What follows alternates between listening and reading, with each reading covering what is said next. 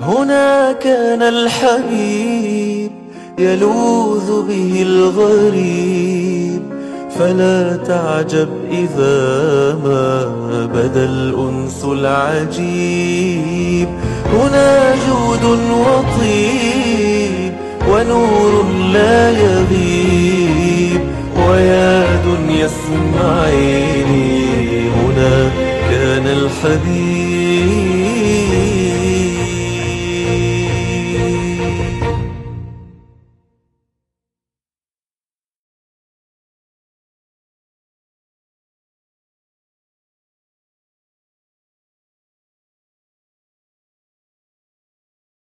مسجد الغمامة من مساجد المدينة المنورة وهو بقرب المسجد النبوي الشريف وبقربه مسجدان مسجد أبي بكر ومسجد عمر.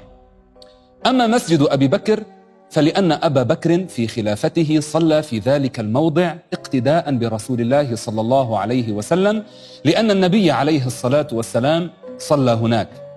وكذلك مسجد عمر صلى عمر بن الخطاب في أثناء خلافته في ذلك الموضع.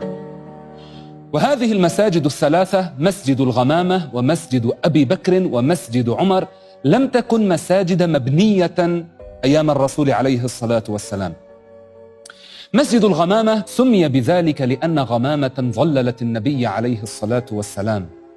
وكان النبي عليه الصلاة والسلام يتخذه مصلى العيد يعني يصلي فيه العيد ولم يكن آنذاك مسجدا مبنيا.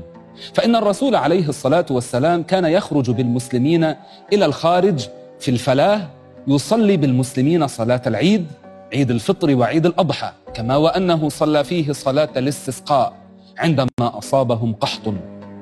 والنبي عليه الصلاة والسلام كان يقول هذا مجمعنا ومستسقانا ومدعانا لعيدنا لفطرنا وأضحانا.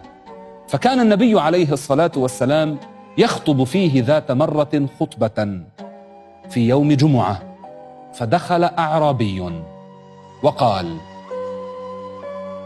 قال يا رسول الله هلكت المواشي وانقطعت السبل وجاع العيال وذلك من شدة القحط. فأراد من النبي عليه الصلاة والسلام أن يدعو الله تعالى بنزول المطر ويقول أنس بن مالك ووالله ما في السماء من سحابة لم يكن في السماء سحابة واحدة.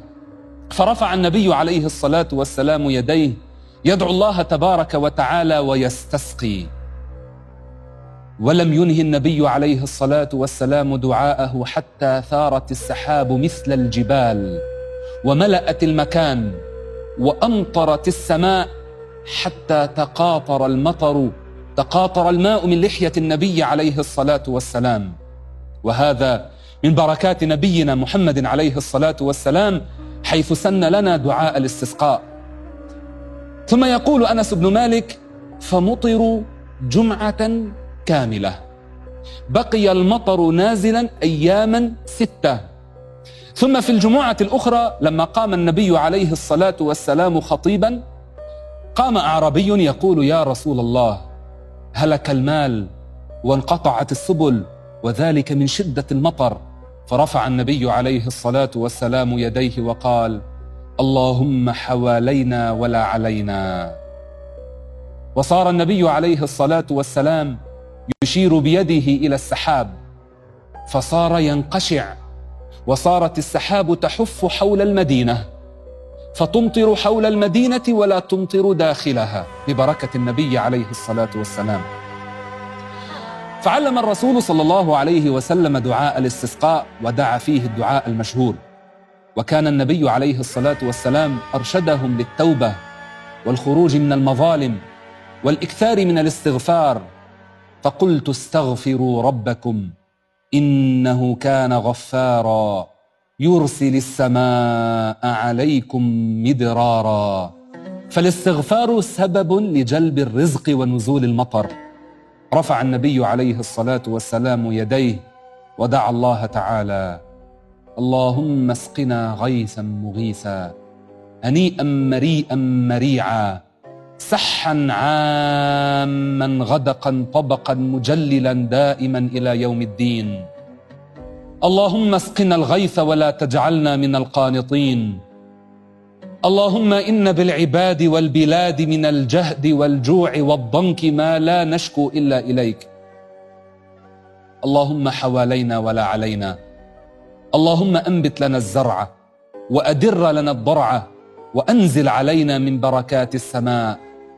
دعا رسول الله صلى الله عليه وسلم ربه وأراد أن يحول رداءه. والرداء هو شيء يلبس يوضع على الكتف.